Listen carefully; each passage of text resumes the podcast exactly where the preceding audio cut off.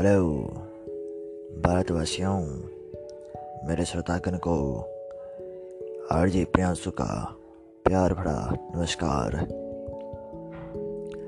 आप सुन रहे हैं anchor F M RJ Priyanshu की तरफ़ से। आइए, आज जानते हैं भारत के महापुरुष जाने माने हस्ती और हमारे आपके प्रिय लेखक रविंद्रनाथ टैगोर। भारत के महापुरुष गुरुदेव रविंद्रनाथ टैगोर का परिचय कुछ देना चाहता हूँ मैं आप सबों के बीच में। वैसे तो रविंद्रनाथ टैगोर को सब जानते होंगे, लेकिन फिर भी जो लोग उनके बारे में नहीं जानते हैं उनको मैं आज गुरुदेव रविंद्रनाथ टैगोर के बारे में बहुत सी बातें बताने चाहता हूँ। गुरुदेव के नाम से पुकारे जाने वाले रविंद्रनाथ टैगोर एक बंगाली बहुत बहुप्रतिभाशाली व्यक्तित्व थे। वे एक जाने माने कवि कलाकार, नाटककार, उपन्यासकार, राष्ट्रवादी शिक्षाविद समाज सुधारक व संगीतज्ञ थे। उनके सभी कार्यों को विशेष रूप से सराहा गया। उन्होंने उन्नीसवीं सदी के अंत व बीसवीं सदी के प्रारंभिक काल में बंगाली संगीत व साहित्य पर क्रांतिकारी प्रभाव डाला।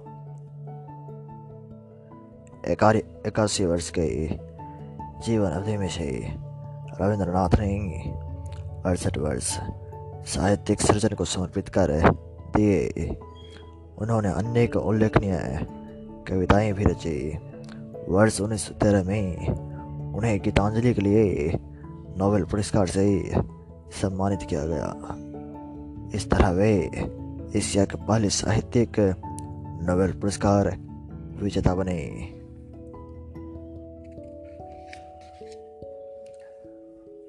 उन्होंने विश्व भारती विश्वविद्यालय की स्थापना की। इस विश्वविद्यालय ने संस्कृतियों की अनेकता में एकता का उदाहरण प्रस्तुत किया।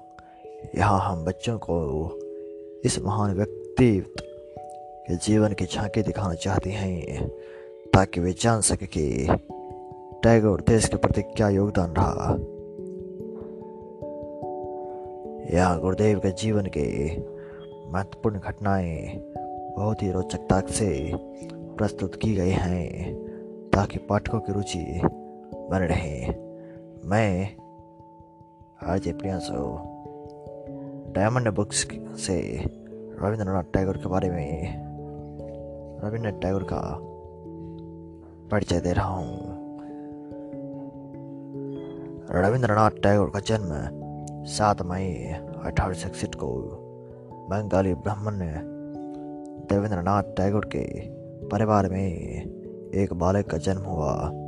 इस बालक का नाम रविंद्रनाथ रखा गया। वैसे ब्राह्मण से हमको याद आया कि हम भी ब्राह्मणी परिवार से हैं। चले जो सपाट आगे बढ़ते हैं रविंद्रनाथ की माता का नाम शारदा देवी था। रविंद्र उनके तेरहवीं संतान थे। माता पिता अपने बालक को देख प्रसन्नता से झूम उठे। देवेंद्रनाथ चाहते थे कि वे अपने बाकी संतानों को, बाकी संतानों की तरह इस बालक को भी अच्छी शिक्षा व नैतिक मूल्य दें।